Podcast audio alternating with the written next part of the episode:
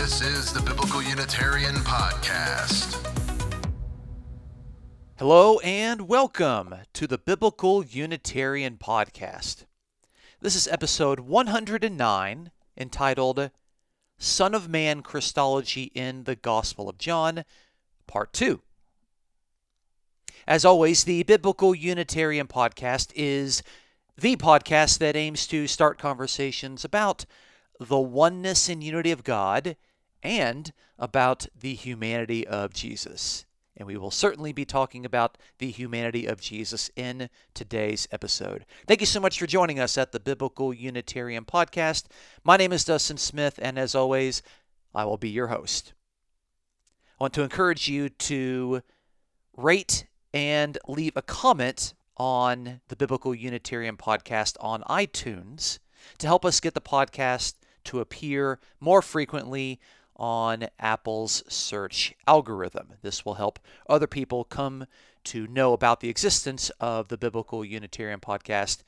And of course, if you would like to share the podcast with your friends and your family, that would help get the word out as well. And thank you so much for those who have already helped in sharing this podcast with others. In this episode, we will continue our exploration into the fourth gospel in order to better understand what it means when it portrays Jesus Christ as the Son of Man. Not too many people pay attention to this title in the fourth gospel, but it appears to be a major emphasis for the Christology in the Johannine narrative. In our previous episode, we observed that the Son of Man was an authentic human being who acted as the authorized revealer of the unseen God to the world. The Gospel of John thus depicts Jesus performing many heightened and miraculous deeds, but he does these in the capacity of the Son of Man, that is, as a human being. In today's episode, we will look at the next three Son of Man sayings in the Gospel of John. First, we will look at how the Son of Man is to be the object of the believer's faith. Second, we will explore how the Son of Man is able to do things that are typically reserved for God alone. Lastly, we will consider how it is that the human Jesus bears the Father's authoritative seal. Will these considerations result in a Christological depiction of Yahweh in human form or of a genuine human being distinct from the true God? Let's find out on this week's episode of the Biblical Unitarian Podcast. Our first point today is entitled The Son of Man Whose Death Brings About Eternal Life. I'm going to read a passage out of John chapter 3, verses 14 through 15. As Moses lifted up the serpent in the wilderness, even so must the Son of Man be lifted up so that whoever believes in him will have eternal life. That's John chapter 3, verses 14 through 15. This passage immediately follows the verse we studied last week, where the Son of Man is depicted as the authorized revealer of heavenly things. It is interesting to perceive what sort of additional information we can get about what Son of Man means for the fourth gospel based upon this verse. The first thing to note about our present passage is the verb used to describe the Son of Man. The verb ipsoo, which is translated as lifted up, has two meanings that are being combined at this very point. The Greek verb ipsoo often means to lift up, which is a casual way of describing the act of picking up a person or an object. The verb also is used frequently in the passive to indicate the act of exaltation, where someone is exalted by God. You can see this in the New Testament, where believers will be exalted in the future. Now, in this passage, a typological connection is being made between, on one hand, Moses lifting up a serpent upon a stick, and on the other hand, the Son of Man who is lifted up upon the cross. This suggests that the act of lifting up the Son of Man is referring to when he is lifted up onto the cross on Good Friday. It appears that the verb is doing double duty here by suggesting that the act of lifting up the Son of Man, that is, the human being, onto the cross is the point of exaltation for him, which is interesting if we consider that the crucifixion was probably the most humiliating thing that could happen to someone in the first century Greco Roman world. For the fourth gospel, Jesus' humiliation is actually a moment of exaltation. When Jesus is lifted up onto the cross, he is being exalted. This does not take away from the post resurrection exaltation to heaven that did happen to Jesus as a human being. But it's interesting to see how the fourth gospel is framing the significance of the death of Jesus. What is important for us to take away from this text is the insistence that the one who is being exalted is a human being, the Son of Man.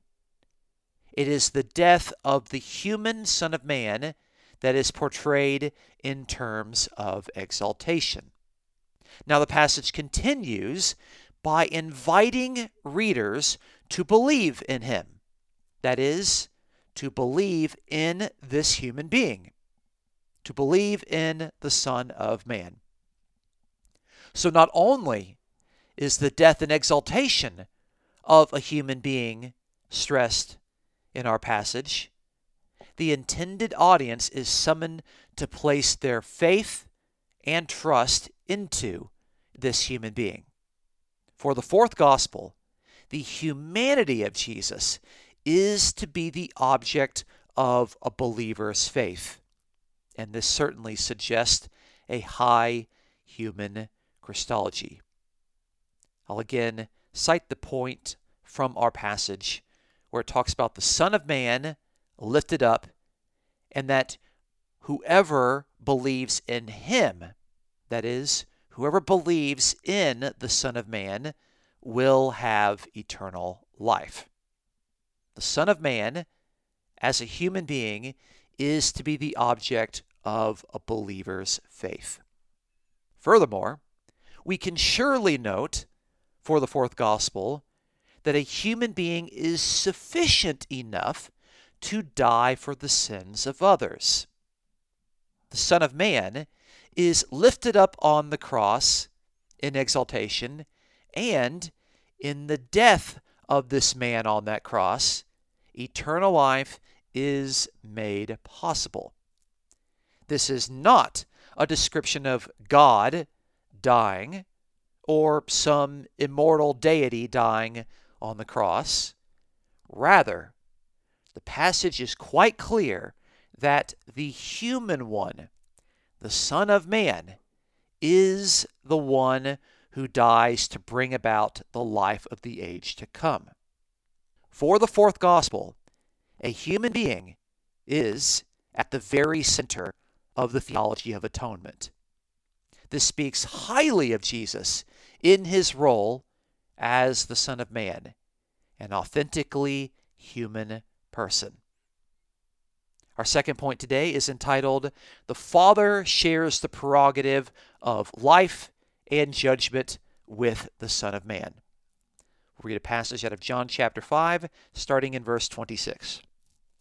For just as the Father has life in himself, even so he gave to the Son also to have life in himself, and he gave him authority to execute judgment, because he is the Son of Man. That's John chapter 5, verses 26 through 27. Now, I'll confess, this is one of my favorite passages in the Gospel of John. It screams high human Christology because God is clearly and unambiguously sharing his privileges with someone who is a human being. And this human being is Jesus, the Son of Man. The two prerogatives that God shares with the human Jesus are the ability to impart resurrection life and the role to execute judgment as a judge. Let's look at both of these crucial points. The Father gave life to the Son of Man. So now the Son can give life to others via resurrection. Now, the Father, as the Creator, obviously has the ability to give life and to raise the dead. In this passage, the Father shares this ability with Jesus. Now, it needs to be emphasized that Jesus' ability to raise the dead is derived from the Father. It is not an innate attribute of the Son. In other words, Jesus is only able to offer life to others because God has shared his unique prerogative with the Son, who is described in this passage specifically as the Son of Man, a human being. This makes Jesus out to be a life giving human being. That is a very exalted thing to say about a man, but that's what the fourth gospel is saying. The human Son of Man is the recipient of God's unique prerogative to judge. Of course, judgment and giving life are closely related. In order to give eternal life to somebody, you have to judge them as someone worthy of that life. And of course, if someone is dead, in order to judge them, you have to raise them back to life. It is interesting that the passage portrays Jesus' ability to execute judgment as an, quote, authority that has been given to him from the Father. The noun authority, the Greek noun exousia, is used here to describe what Jesus, as a human being, has received from the Father. This speaks of the authorization of the human Son of Man from the Father. So, in short, God has given the authority to give life and execute judgment to a man, to a human being, specifically here to the Son of Man. Jesus does not exercise these divine prerogatives because he is himself divine. Rather, he executes them as a member of the human race, as a man authorized by God. Our third point today is the Son of Man who bears the Father's authoritative seal. I'll read a passage out of John chapter 6, verse 27. Do not work for the food which perishes but for the food which endures to eternal life, which the Son of Man will give to you, for on him the Father, God, has set his seal. That's John chapter 6, verse 27. This again is another powerful passage that is often neglected in Christological studies of the fourth gospel. In this passage about the Son of Man, we again see the emphasis on a human being giving eternal life to others. That is, a human being who gives eternal life to other human beings. Of course, we just recently learned that the human Jesus is only able to have life in himself because it was given to him from the Father. But there should be no confusion here. The fourth gospel is quite clear that Jesus, precisely as a human being, will give the life of the age to come to other persons. This passage also highlights the authority that the Son of Man possesses in connection to give eternal life to others. Jesus states that the Father, who is God, has placed his authoritative seal upon the Son of Man. This human being bears the seal of God. God, who is described in the Greek as the Father. And it is because the Son of Man possesses the authoritative seal of the Father that he is able to share eternal life with others. In other words, Jesus is admitting that he is only able to perform this crucial divine function as a human being because he is authorized to do so. Now, we can speculate on when Jesus came into possession of this authoritative seal, since the fourth gospel is not explicit on the timing. My best guess, for whatever it is worth, would be that it was at the moment when Jesus received the Spirit, at Jesus' baptism. Since the verb used here, to refer to the act of sealing, is frequently used in the New Testament of other human beings when they receive the Spirit of God. Now, whatever the truth of the matter, the point is clear that Jesus personally confesses that he operates as an empowered human being, as the Son of Man, and within this authorization, he functions in a way that is typically reserved for God alone. So, in conclusion, we have observed that the Gospel of John continues to portray Jesus Christ with the important and often neglected title Son of Man. This title repeatedly indicates a fully fledged human being who is in a special relationship with the true God, with the Father. We first noted that the Son of Man is to be the object of a believer's faith and trust. The fourth gospel does not shy away from summoning its readers to place their faith in a man, into a human being, in order to receive eternal life. In fact, this human being, the Son of Man, is depicted as the one who is lifted up on the cross in a typological fashion to the serpent Moses lifted up onto a wooden stick, both of which brought about deliverance and rescue of the people of God. Second, we observe that God has shared his unique privileges and prerogatives with the Son of Man. Specifically, the ability to give resurrection life and the authority to execute judgment. Jesus bears these derived roles as a human being, not as a divine figure or as the second member of the Trinity. In fact, Jesus himself stresses that it is because he is the authorized Son of Man that he is able to exercise these divine prerogatives.